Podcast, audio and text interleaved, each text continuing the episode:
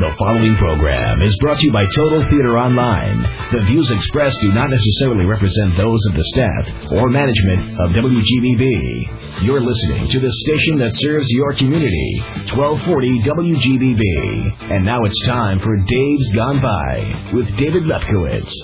Well, there goes the neighborhood. Welcome, everybody, on this March 3rd, 2005 to the 117th edition of Dave's Gone By, an hour of comedy, talk radio, and music heard every Thursday night at 7 on WGBB AM 1240, live streaming on the web at am1240wgbb.com, and then streamed in a vintage way on dfsxradio.com later in the evening. Tonight's program, lots of fun in store. First of all, the spring Broadway season is just about upon us. It's been relatively quiet since late December, as it generally is this time of year. All the producers hibernate in Florida, and then they come out when the groundhog sees the shadow of a marquee on 45th Street. But there have been a couple of shows opening during the fallow time, and since I am a theater critic, in addition to being a journalist, humorist, and talk radio god, I figured it was about time to do another round of reviews. And since I generally do those in debate form, I called on my good friend Charles Gross to help me out and banter with me about Broadway. Charlie is the co-host of Two on the Aisle on Manhattan Cable Television. He's also been a freelance critic for several newspapers for many years. I've been on his show several times. He's been on this program as well, and we always have a lively, fun, unpretentious conversation about what we've seen, what we've liked, what we haven't, and what theater is all about. So tonight, Charlie and I will review Little Women, the Broadway musical starring Tony winner Sutton Foster, the new Donald Margulies drama Brooklyn Boy, the Beach Boys musical Good Vibrations, and the Broadway return of Dame Edna. Should be a lot of fun, and if that weren't enough, we also have the news gone by, a look at current and local events in a Jimmy Kimmel, Jon Stewart, Tina Fey kind of way. Tonight, stories about the White House press corps, a blind man who wasn't bluffing, NASCAR, the Pope, a penis, and an iceberg.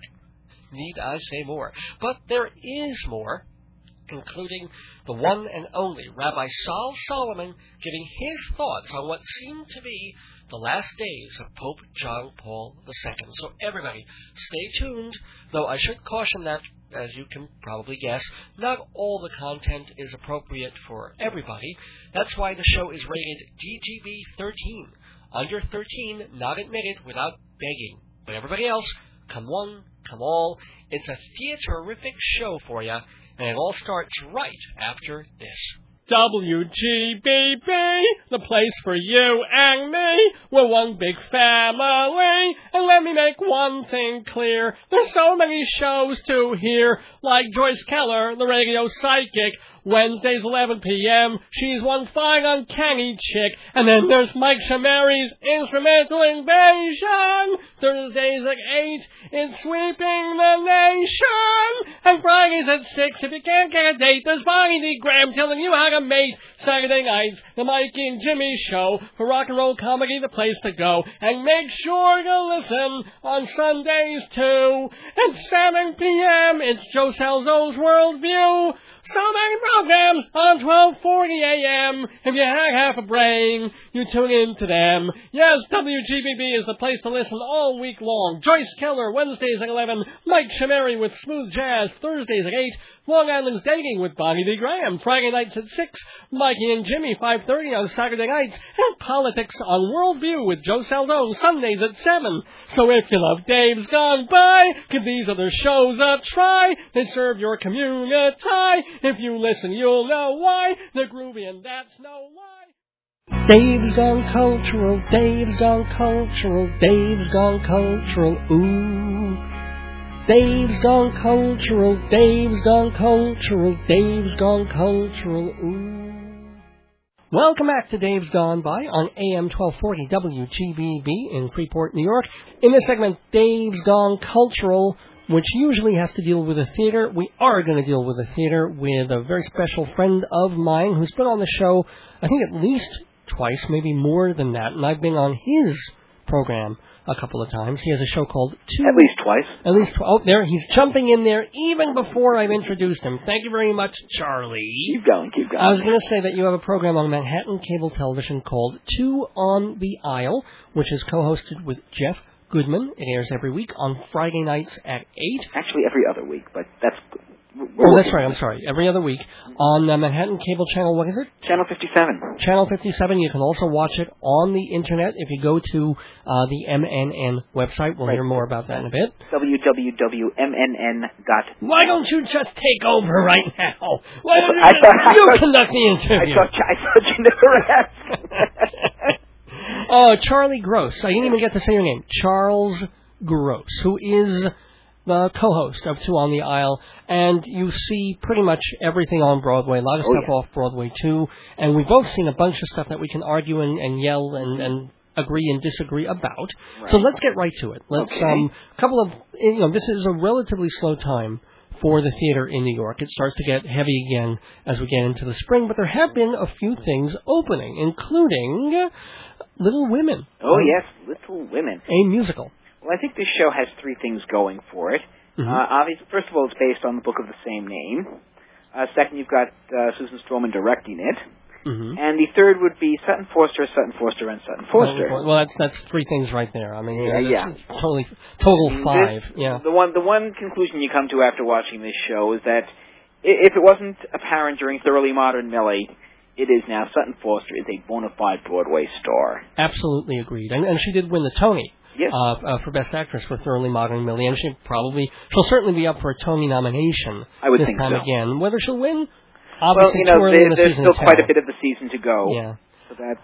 But what did you think of Little Women? As had you read the book at some point? I actually have never read the book. Me neither. I'm a guy. Men do not want to read Little Bloody Women or Little Men, the sequel by Louisa May Alcott. I guess I will now Yeah. that I've seen the show and I've seen the movie Mhm. With uh, you know Winona Ryder and all those people. Oh, yeah, and wasn't there an earlier one with uh, Katharine Hepburn? Yes, yes. So, but this was really the first time I paid really close attention to the story because uh, even though I saw the movie not too long ago. Right. Um, I actually have never seen any version of it. This this was my first exposure so what did you to it. What did you think? Well, I'll tell you something. I liked I liked the story. Hmm I adored Sutton Foster. okay. Um, there's uh, some very nice uh, numbers in the show. Mainly one. Uh, Jo, uh, by the way, is an aspirin writer. This takes place around the time of the Civil War. Mhm. It's uh, it four sisters, five sisters, four sisters. I think. Well, eventually, Yeah. it's four down to three or five down to four, one of the two. Yeah. Um, and their father is away fighting the Civil War, so they're at home with their mother, uh, who played uh, very nicely by Maureen McGovern. hmm and it shows them growing up. Uh, the spotlight is on Jo, a bit of a tomboy who uh, wants to be a writer. And that, that is the role Sutton Foster plays so beautifully. And one of the highlights of the show is when one of her stories is being reenacted on stage. Yeah, they, they do that pretty much at the very beginning of the show, and there's also an extended part of that at the beginning of the second act, Exactly. where she's miming the story, and also it's all happening behind her, and it's very, very fun. She is funny. I want to see her in a farce. I'd love, Um, I'd, that- I'd love yeah. to see her do something with her brother Hunter Foster. Who was in Urinetown, and he's he's very talented as well. Right. I mean, I think you know, but he, also Eurotown, Little Shop, and Little more Shop, recently the he was yeah. in Little Shop last year, and more recently the producers. I think they're the uh, most talked about brother and sister on Broadway since Fred and Adele Astaire. But get, getting back to Little Women, hmm I like the story. I enjoyed the acting, um, but I found the score to be very bland. I mean, y- nothing wrong with it per se. It's just not very exciting, considering. Yeah. And well, Alan story. did the book, and I, and I don't even remember Marsha Dixon. I think did the book and lyrics, or I, I don't have the playbill in front of me, but I Right. I would remember it if I really wanted to. Yeah. Um, that that is the problem. You're sitting there, and it's not that the, the score is so bad, No, but not it- bad. you- You're just sitting there, and you're like. I, you know, it's not really advancing the story. and I'm not going to be humming this or remembering this, or I'm not going to be clamoring for the original cast recording, which is what you used to do, you know, for the great old musicals. exactly. I mean, in the old days, you'd have these musicals with wonderful songs, and the book was like, eh, you know. hmm And now more and more, we're getting musicals with good stories, even if the book kind of is iffy. The story itself is usually based on something um, Right. like Dracula, let's say, or, or some or Tom Sawyer, and now the music is just sort of there. Yeah. and it's being carried along by the story rather than by the tunes. So kind of kind of a shift there. And I, and I have nothing wrong with a show being carried by the story. It worked incredibly well in She Loves Me, but that's a show with an incredible score. Score, yeah. This is a show. Again, it's not that there's something, there's nothing wrong. It's just you know, it, it's like um, one of the board, Joe USA. fellow boarder says about her story. I believe you're capable of doing better in the first act. And to the writing team of this show, I am sure they I, they are capable of doing better, and I wish they had. Nicely put. Nicely put. Um, Also, Maureen McGovern, an actress and a, a singer who I really adore, uh, has been saddled with such a dull role. I mean, if you've ever seen her in her nightclub acting, and you know she's got an incredible range in her voice, mhm.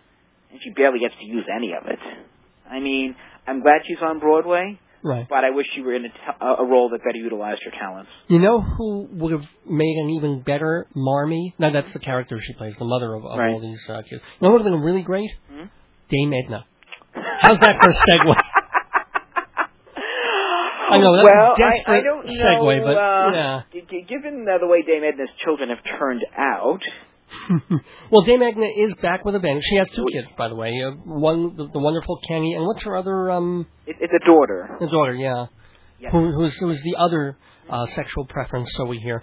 But um, let, let's explain. Dame Edna is back with a vengeance. Literally, that's the name of Dame her Edna return. is the um, creation of the uh, Australian actor Barry Humphries. Right. And uh, he is by far his most popular creation. She has been back on Broadway before. That's why it's called Back with Vengeance. Mhm. Uh, first show was a good show. Uh, the second show is so much better. You I know, just I agree. It's it. better, but why? I think she's just in such wonderful form, and her material is excellent. You know, when I was watching the first act, I was thinking, you know, it's it's funny. I wasn't really laughing out loud Mhm. a lot. I was enjoying it, Mhm. and I figured, okay, it's going to be pretty much like the first one. Mhm. And then it was in the second act, which I think a couple of things just happened to make the show overall a lot more fun this time for me than it was last time. One is she did not overstay her welcome. No. I remember uh, in the in the first show, it was about two hours and forty minutes long, which is a long time for a one person show, even if they have a couple of helpers and a pianist and stuff like that. It's the fabulous Ed, Edna Edna- and oh. the tester. How about that blonde Edna Et? Was she a knockout or what? Huh. You didn't notice? Oh, they they all look pretty cute to me. And, and if my wife is listening, it's not that I noticed, but the people around me noticed and had me write it down. of course they. Um, but uh, but this time it was about two hours and five minutes long, Mhm. which surprised me. I was like, oh my god, he finally got the hint Yeah. that you know you you leave them wanting more or having just enough, and that really made a big difference. Plus the audience interaction. I don't know if it's this way every single time, but when he got that uh, that young couple up on stage hmm and had and called her mother-in-law or yeah her mother-in-law his mother hmm um and gave them a little romantic moment on stage hysterically funny. I'm Also, they they do uh, the movie um, the, a movie of the week, the Dame Edna story. that was that wasn't as funny but that was still cute and and there was so much goodwill already at that point hmm and i appreciate it more this time the fact that yes there's obviously a very set bunch of um themes and jokes and stuff that she does but she really does tailor it every single time to what's going on and to who's in the crowd and and it it I, I had a lot more not that I didn't have respect before, but Right. of just how different each show probably is. Yeah. And how she has to move all the stuff around and change the order of things and, and, and literally think of jokes on her feet. But you you will be waving your gardenias at the end of this show. Gardenias? That's her trademark flower, isn't it? Mm, Um, no. Huh? Gladys. Gladys. Gladiolas. Wave your gladitude. That, ooh, sorry. Ooh. Oh my goodness. May the dame forgive me. well, and, and may the Dame forgive me for ever questioning um, just just how good yeah. Barry Humphries and Dame Edna is. Yeah. This this is. I think it's def- definitely better than the, sh- than the first show. Well And worth a Definitely worth the, the, the, the Delightful. delight to see. In fact, all in all, I think I've had the most fun of that show than I have at any. I, I, I just can't call it a one-person show because it's got her uh, chorus, but people. more yeah. or less, I liked it better than uh, Mario Cantone. I liked it better than Billy, even than, than Billy Crystal's an actor I admire very much. I wouldn't go that far. I thought Billy Crystal Billy Crystal stayed too long, but apart from that, it was magnificent. It, it, The Crystal Show had a little more meat on the bones. That was meant Yeah. to have a more dramatic. Dame Ed is just pure comedy. absolutely. And, And speaking of comedy, but of the unintentional variety, I wonder.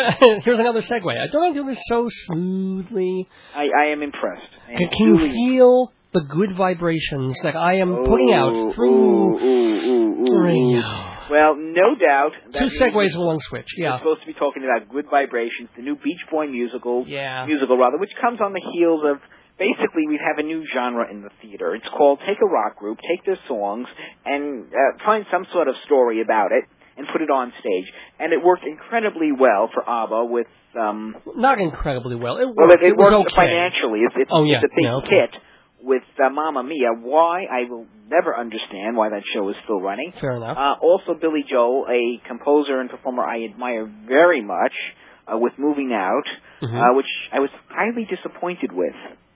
Um, I was not a big fan of moving out either. I found it very repetitious. Yeah. But then again, I'm not a dance person. I've heard people who love dance find a lot more to it than I do. I enjoy So, good dancing also. I, I didn't enjoy that show at all. Okay. Um, even though I love, now the Beach Boys, I happen to love their music.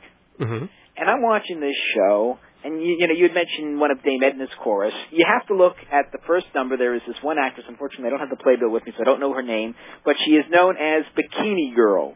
Is she tall and blonde? That's the one. yeah, okay. I, I the people dancing. around me noticed her. What? The, the people around me couldn't take their eyes off her. Ne- neither could I. I mean, you know, she's doing these '60s dances. Get the girl a cage.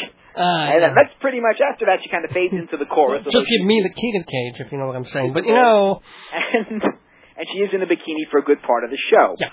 Now this kind of starts off like an alternative version of Grease. You know, what if Danny and Sandy didn't hook up until after they graduated from high school? well put. I didn't think of that. E- yeah. Essentially, this, this it takes place sometimes in the night in, in the 20th century. Mhm. Given that there's Beach Boy music and uh, someone drives a Mustang in the show, I, I assume it's the latter half. Say anywhere from 1964 to 1999. They're purposely vague about this. Yeah.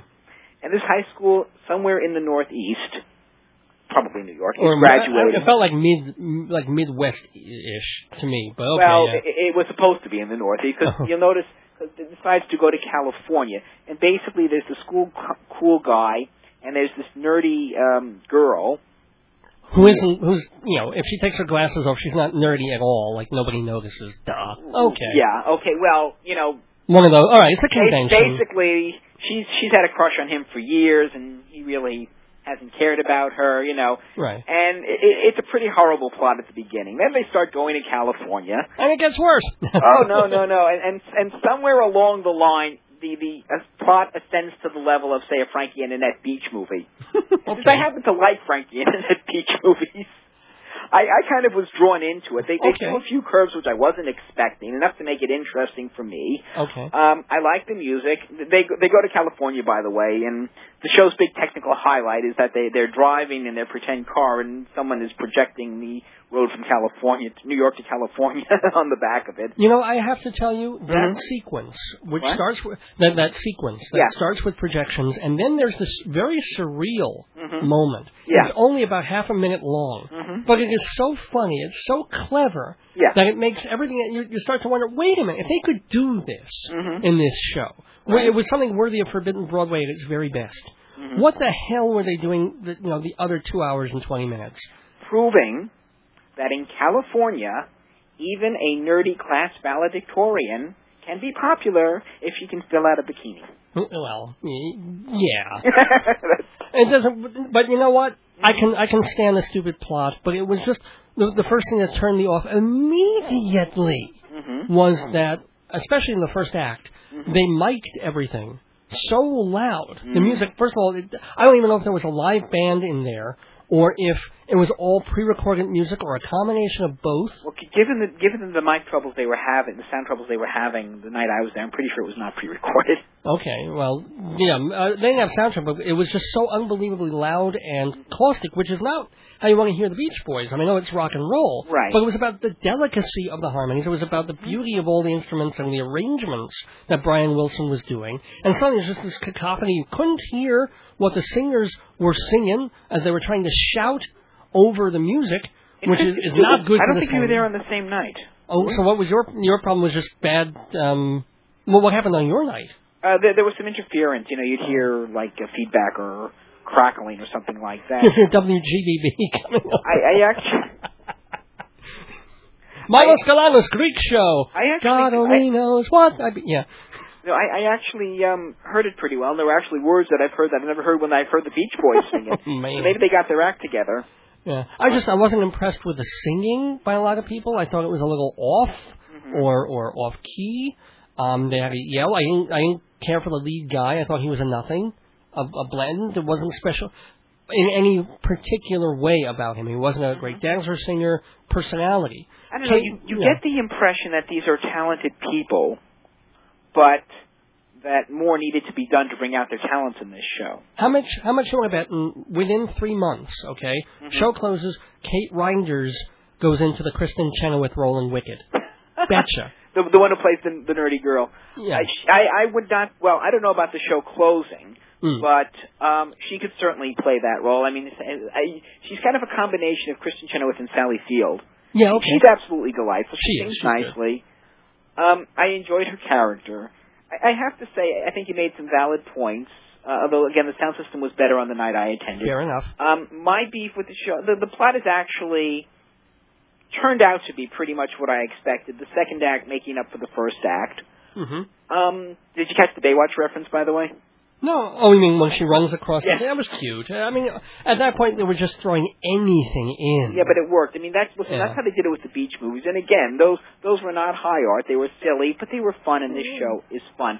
The one thing that I think it lacks, you know, I'll, I'll agree with you to a large extent about the singing, although you know it they, they are wonderful songs and they did reasonably well. Could have been better, Okay. but there wasn't, you know, Bikini Girl notwithstanding. Yeah. I wanted to see more dancing.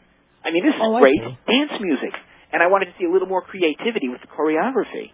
I you know, was- I, I agree with. that. I don't know how much more they can be because a lot of the the kinds of songs, especially the surf music, were sort of the same.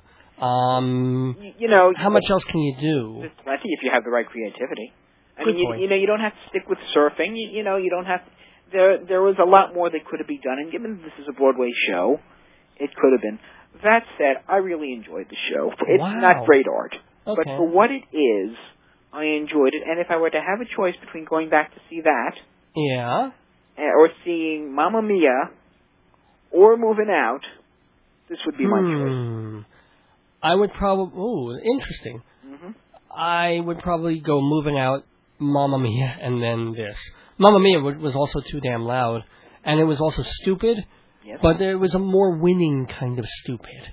And it seemed like they, they were more confident in what they were doing, and it wasn't so incredibly like, okay, we'll think of some reason to throw the song in, then we're going to throw a song in, and and oh, on the contrary, I think they, I think they pretty much, uh, on plenty of occasions, did that.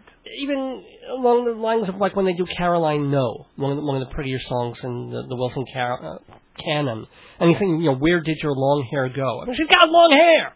Tailor the, the the book to the songs at least. Do something. Um, you know, where's the girl that I used to? It's just eh, eh.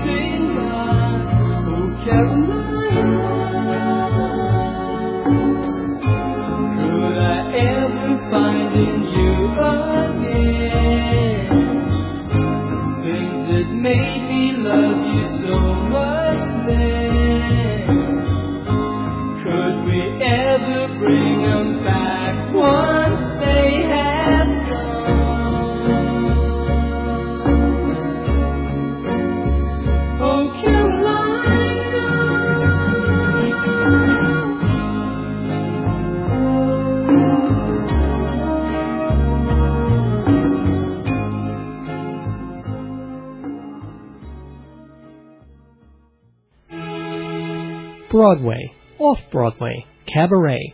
These are magical words conjuring up a universe of great entertainment. If you want to know everything about what's happening on the stages of New York, you need to get Performing Arts Insider magazine. For 60 years, Performing Arts Insider has been a Bible of the industry.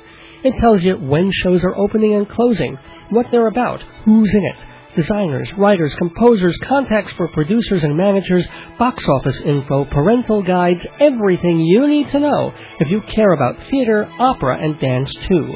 As the chief editor of Backstage put it, Performing Arts Insider is who, what, where, and when, all the facts at your fingertips. For more information, how to subscribe or get a sample issue, call 516-295-1511 or go to www.totaltheater.com and click on Performing Arts Insider. Hi, this is Charles Gross from Two on the Aisle, and you're listening to Dave's Gone By at AM 1240 WGBB. Anywho, one more show. We've got uh, you know a couple minutes left. What did you feel? And especially since you know I was born.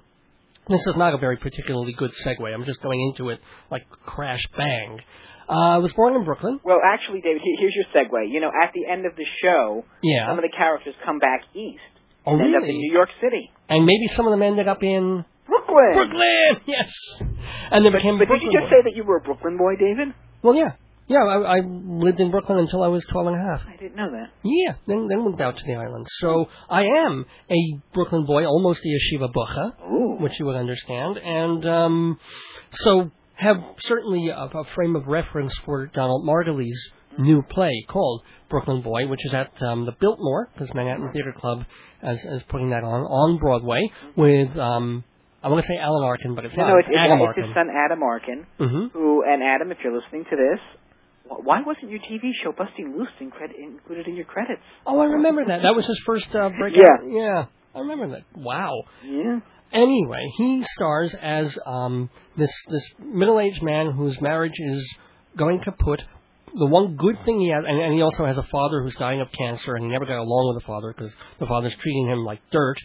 But he's written this book. It's his third book, and this is the breakout one. This is the one that's going to be the one people remember him for. It's a masterpiece. It's a populist Right. book about his life veiled through fiction. Mm-hmm. And so he's becoming a famous author and going on writing tours, but also coping with every other aspect in- of his life that's changing and or falling apart. So, what did you think of Brooklyn Boy? What a snooze fest. Oh, really? Okay. Oh. At first scene, Adam Arkin talks with his father in the hospital. Second scene, Adam Arkin talks with an old childhood friend he sees in the hospital. Third scene, he talks with his wife, uh, who I think appropriately um, starred in um, 30 something, which was also a very talky, very slow moving show. Well, I like thirty something, and Well, and Polly Draper is very good at it. So did my wife, but uh you know, I I never did and I and I didn't like this show either. As then he's in California and he's got a groupie in his bedroom who's real cute and the show kind of perks up because she's a very interesting character. Um I still missed about five crucial minutes of that scene, I think, because I dozed off, and then I turned to the person who I who was sitting next to me, actually, uh, the director of Two on the Aisle, and I said, "What did I miss?" And she said, "I have no idea." Wow. So, I mean, Okay. there there is, I guess, an interesting story in there, but it, it it's so muddled and it is so slow. And uh, the only scene I really enjoyed was when he's in this uh, produ- Hollywood producer's office, and they get this um, actor who wants to play basically Adam Arkin, and he seems all wrong for the role. totally.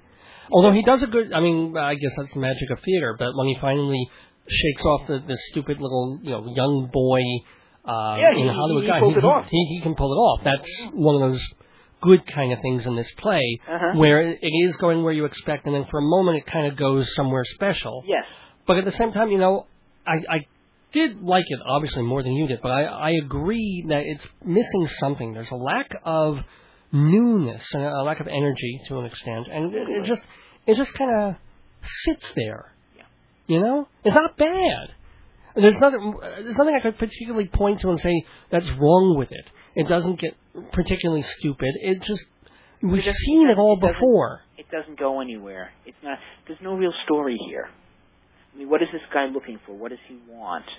What's what is what happens in this play? Nothing really. I mean, the idea of the play is that he's coming to terms with the death of his father and the way his father treated him all those years. But I mean, I think know that what? That's yeah. if that is there, that is so subtly buried. I mean, his father doesn't even die until the second act. Right. Well, you don't. That, that the, the other problem I had with the scene is that they have a scene, two characters, one of them being Arkin, and then the other character goes and doesn't come back. Yeah, I mean, the father does come back in a way at the end, but he's he and the old best friend are the only ones. It always it seems like a collection of one act plays Essentially, themed yeah. around this one character. Rather, yeah. rather than like a play that's really put together where everything's, you know, just- all together. there does not seem to be any connection.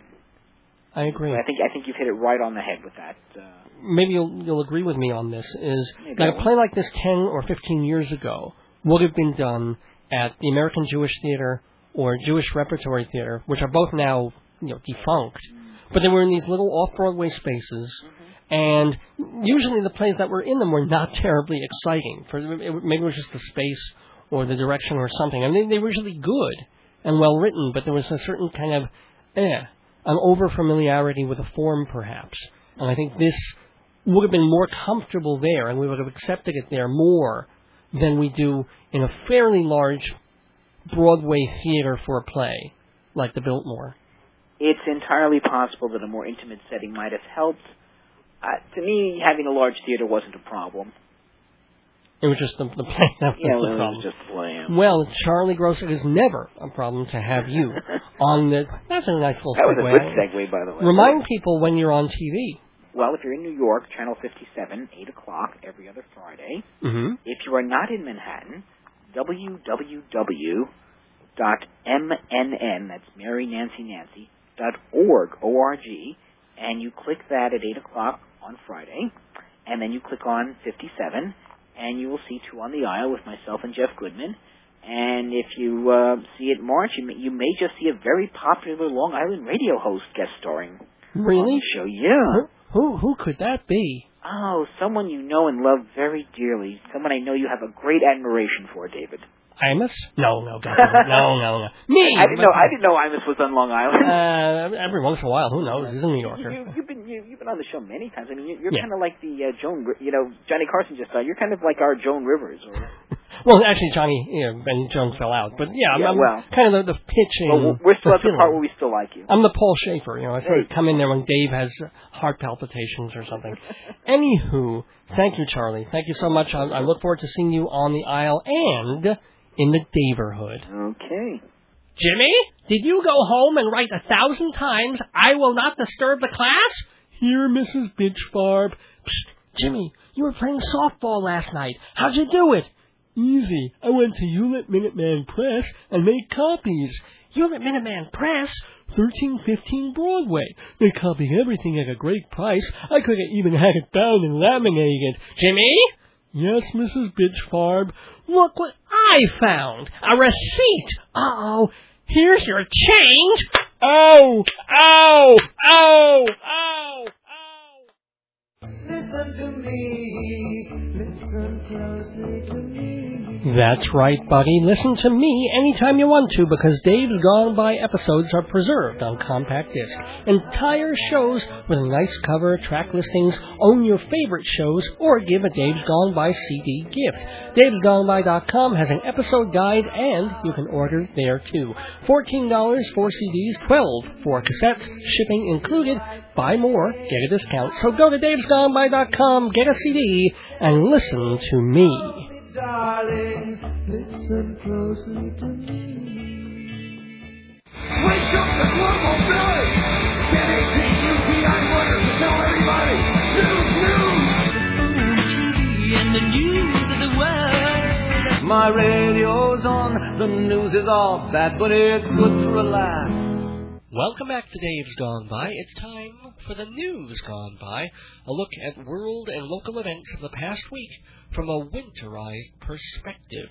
In political news, the White House press corps is all in a tizzy over who's being allowed into briefings. The hubbub started when Jeff Gannon, real name James Dale Gluckert, asked an incredibly loaded right wing question of the president about Social Security. The question took a direct swipe at Democrats, a move that shocked other journalists in the room who at least professed to be objective. Turns out Mr. Gannon, nay Gluckert, was a pretty low-level web blogger working for a majorly conservative Republican magazine, and thus the hand-wringing began. How did this guy get press credentials? How did he make it to the inner circle? And how come President Bush managed to call on him more than once over the past couple of years? The answer is that press credentials are not a secret. It's not a skull and bones journalism society and I think rightly so. If your background checks out and you're not a threat to national security, you should have the right to ask the president a question, no matter who you are. If the press secretary gets into the business of vetting journalists by how big their readership is, or how partisan their blog might be, that's a very dangerous slope towards censorship. Leave the reins loose. And the worst that happens is some nutso asks an embarrassing question that the president has to laugh off. I can live with that. And how do you tell which is the impostor? The one who is not a legitimate journalist? Well, you look for the reporter who asks easy, softball, obvious questions that play right into the hands of the president's flacks and lackeys. Oh, uh, wait. That's what all reporters ask these days. Never mind. Did you know that it's a crime to sell sex toys in Alabama, Texas, and Georgia, too? In those three states, a first time offender selling a vibrator or other novelty item can get a $10,000 fine or up to a year in prison. And this isn't one of those ancient misogynist, homophobic laws on the books from the 1940s that no one's bothered to change. This is last Tuesday the Alabama Court of Appeals refused to overturn the law, making it illegal to sell, quote, any device designed or marketed as useful primarily for the stimulation of human genital organs, unquote. Does, does that mean they have to stop selling the Sports Illustrated swimsuit issue over there? But seriously, Alabama Attorney General Troy King, his name sounds like it should be on a vibrator. Troy King told Reuters the Supreme Court ruling, quote, stays out of people's bedrooms, and that it was really a way of making sure sexual devices were not sold in places like department stores and Tupperware style house parties, because, of course, that only plays into the hands of the terrorists. Stupid, stupid, stupid. Lawyers for the ACLU say the ruling makes no sense and conflicts with the Supreme Court's wise decision in 2003 to strike down sodomy laws in Texas. In fact, prior to the appeals court decision, a federal judge ruled in the Alabama sex toy case and said that people have a constitutional right, and this, this is a quote, a constitutional right to use sexual devices like vibrators, dildos, anal beads, and artificial vaginas, unquote. Wouldn't you have loved to be there for the reading of that decision? Please rise for the Honorable Justice Sandra Day O'Connor. Okay, what's on the docket? Can Walmart sell Vanessa Del Rio nipple clamps and Ron Jeremy Stay Hard cream? What do you think, Justice Rehnquist? Well, I have no problem with the erection goo, but the clamps could constitute a physical danger if improperly used as a torture device. Any thoughts, Clarence? Clarence! Damn! There's a pubic hair in my astroglide. Speaking of sexual legal news, jury selection was completed quickly in the Michael Jackson child molestation trial. The panel is made up of four men and eight women of a wide age range. Racially, the breakdown is seven whites, four Hispanics, one Asian, no blacks. In fact, if the lawyers detected even a hint of black skin, it was removed, a process that, ironically, Michael Jackson perfected years ago. Also in entertainment news, Sirius, the satellite radio network, has announced a $10 million deal to broadcast NASCAR auto, auto races starting in 2007. The move is seen as counter-programming to the rival XM network, which has a similar contract with Major League Baseball. I don't know. I understand some sports on the radio, baseball, football, even hockey with all that passing and checking going on. But who's going to listen to auto racing on the radio? Ten million dollars for this? You know what that is going to sound like? There's a car. There's another car. Only 300 more miles to go. There's a car. In religious news, you know, we've all been feeling sorry and kind of empathetic towards the Pope because he's so old, and he had that health scare a couple of weeks ago, and now he's had that tracheotomy to help him breathe. You figure if God really liked him, he wouldn't make him suffer this way, but hey, the Pope has also lived a long time, and he keeps on going like the Energizer Turtle. And I'm being flippant about John Paul, not just to be acerbically hip, although that would be reason enough, but because weak and fragile as he is, he's still limber enough to cram his gnarly old foot into his drooly old mouth now and again. In his new book, Memory and Identity Conversations Between Millenniums, Pope John Paul III rails against. Is it the third or the second? Well, it's one of them. Rails against abortion and gay marriage. Nothing new, except the viciousness of his analogies. He likens the termination of pregnancies to the extermination of Jews in concentration camps. A Vatican spokesperson defended that passage in the book, saying the pontiff was merely trying to point out that evil can lurk, quote, even in liberal political systems, unquote. The Pope also saw diabolic intent in politicians who lobby to legitimize same-sex marriage. He writes in the book, quote, It is legitimate and necessary to ask oneself if this is not perhaps part of a new ideology of evil, even more insidious and hidden, which attempts to pit human rights against the family and against man. Unquote. So basically, what the Pope is trying to say is that two men or two women who love each other and want to settle down and build a life together destroys the fabric of family. But a million nuns and priests who have take, you know, taken vows of chastity and can never get married, and then they give advice to the rest of us about sex and marriage, that's good, sensible family values. And think about it. Aren't priests, like nuns, married to God?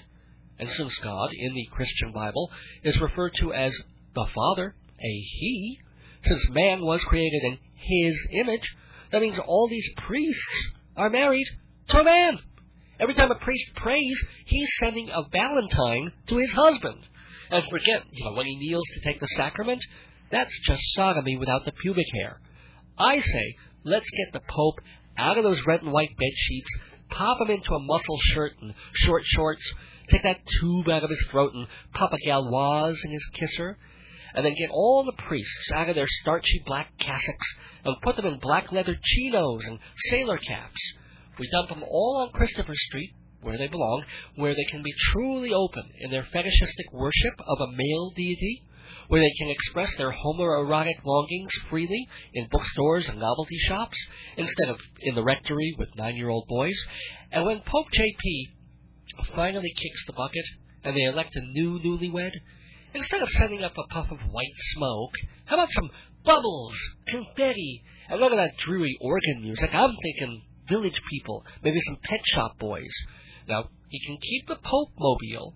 That thing was pretty cool, but pop a couple of condoms in the glove compartment, because if that cardinal the pontiff has his eye on finally says yes, he ought to be ready.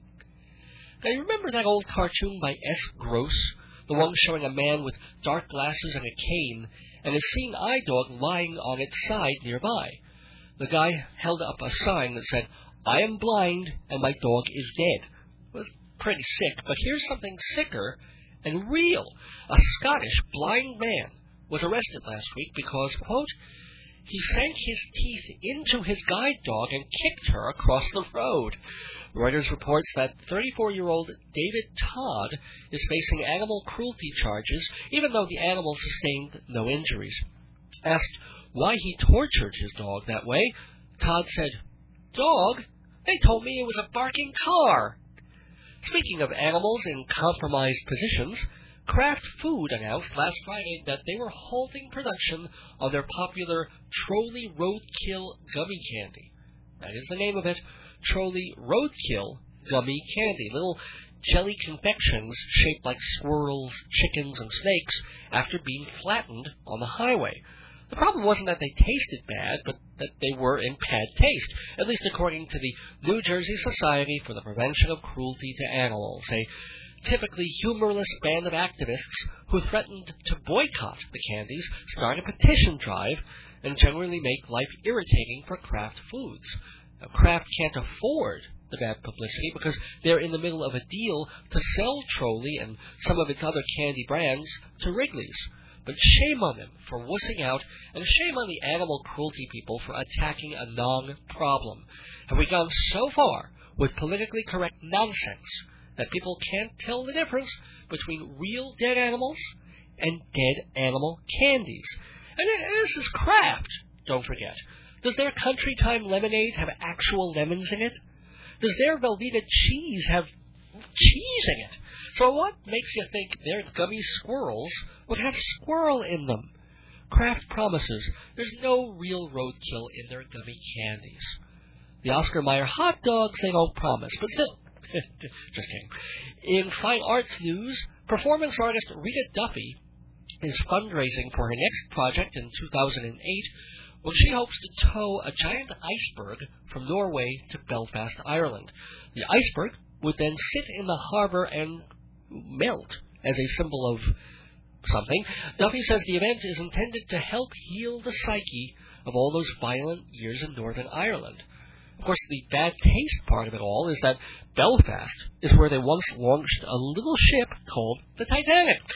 And related news, Christo was so inspired by this idea that he plans to create a similarly themed work. He's going to airlift a New York skyscraper to an airport in Pakistan and then smash the building into two airplanes. And finally, it just wouldn't be a true news gone by without a story from the New York Post's Weird But True column. Tonight's weird item Victoria Ed of Sweden told authorities she opened a bottle of ketchup and found inside a human penis. It's disgusting, she said.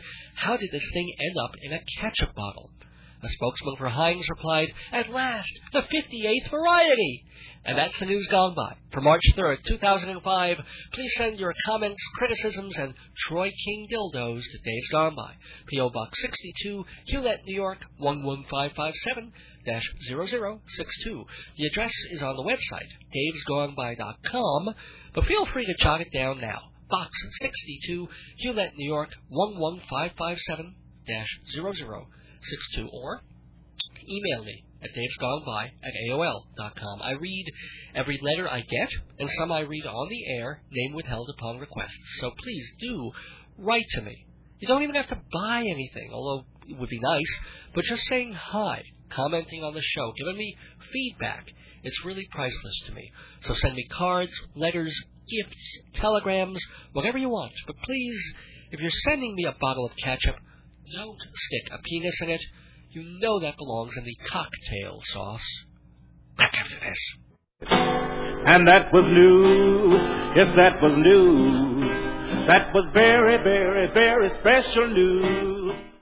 Sponsor me, Dave's Gone By. Run your ad, folks will buy. If you want to reach the public, sponsor me. Advertise on this program for incredibly reasonable rates with long-term discounts. See prices at davesgoneby.com or call 516-295-1511. Sponsor me. If you're wise, on Dave's Gone By, you'll advertise. If you want to be successful, sponsor me. Hey, Dave's Gone By listeners. If you like hearing me, you'll love reading me even more. So hurry and get my book. marriage, babies, and the end of the world. Filled with hilarious plays that were performed in New York, like King Solomon the Wise and Blind Date.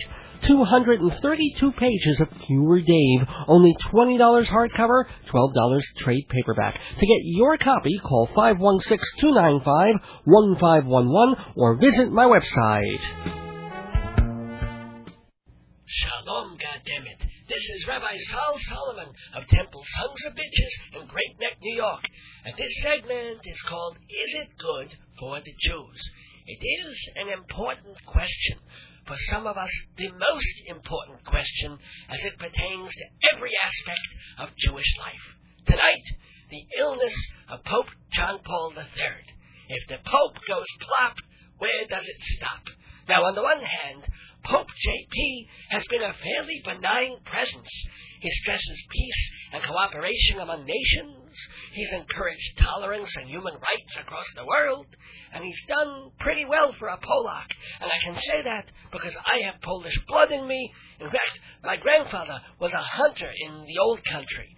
We knew he was Polish because one time he had packed his gear and he was driving to the campsite and he saw a sign reading Bear Left. So he went home. But seriously, damn it, the Pope visited Israel. He acknowledged it as our legitimate homeland. He went to Yad Vashem. He denounced anti-Semitism, and his visit to Poland in 1998 hastened the end of communism there. It's good to remember that in the old days, popes would start wars, inquisitions, all these deadly political intrigues. Nice to know the current pontiff may be powerless, but he's not a putz, except on a few things. You can't really expect the leader of the Catholic Church to turn liberal on abortion, but at least allow condoms as an alternative. 25 million people with AIDS in Africa, and you wouldn't let them wear rubbers? Thousands of children starving to death in India, but couples should make more children? Hundreds of babies in this country abused, unloved, unwanted, unaffordable. But slapping a Trojan on your is against God's will? On the other hand, the nation of Israel is a teeny tiny one. Not just the state of Israel, the people. The census says there's roughly 14 million Jews in the world. Sounds like a lot, but that's out of 6.5 billion other people. And our 14 million is shrinking, except for the Orthodox who stoop like bunnies, thank God, else there'd be none of us. And if the conservative and reformed and reconstructionists would put away the condoms for a while, we could build back up to 15, 16 million easy. I don't think we'll ever overtake the Puerto Ricans, but we can pass the goddamn Dutch. And so, yes, ultimately, I think this Pope has been good for the Jews. He's sensitive, a poet, an author, maybe because his first name is Carol. Give a boy a girl's name, no wonder he goes into the priesthood. But seriously, I do wish the pontiff a refuah shlema, a full recovery, which I realize is like wishing Orson Welles would make another movie. But hey, he's the Pope. Maybe he can call on one of those saints he ordained to do him a miracle. If not, let's wish him the best on his journey, wherever that is.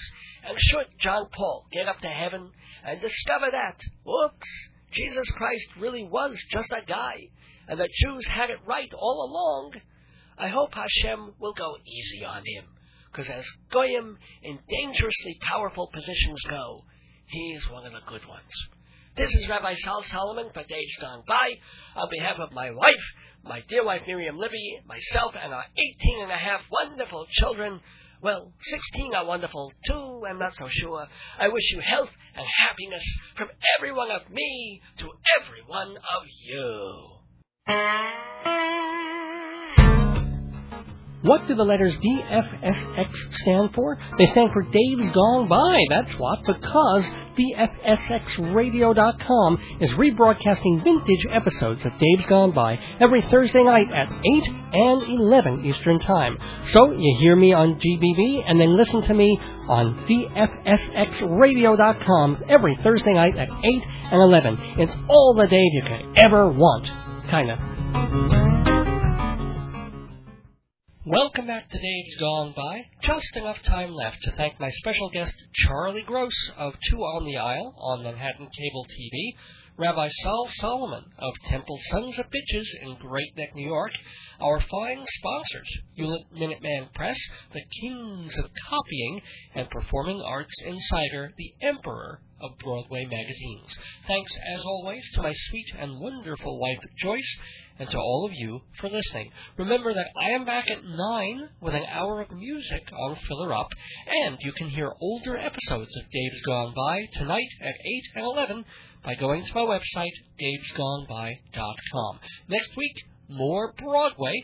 My guest is Alan Anderson, author of The Songwriter Goes to War. It's a book about how Irving Berlin created perhaps the biggest Broadway musical of all time.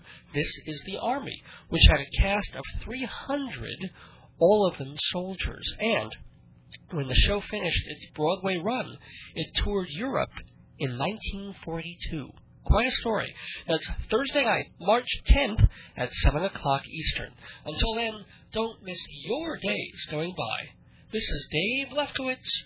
Good night, good vibrations, and gone by.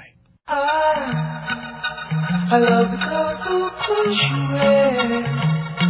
and the way the sunlight plays upon her. I a on the wind that lifts her perfume through the air.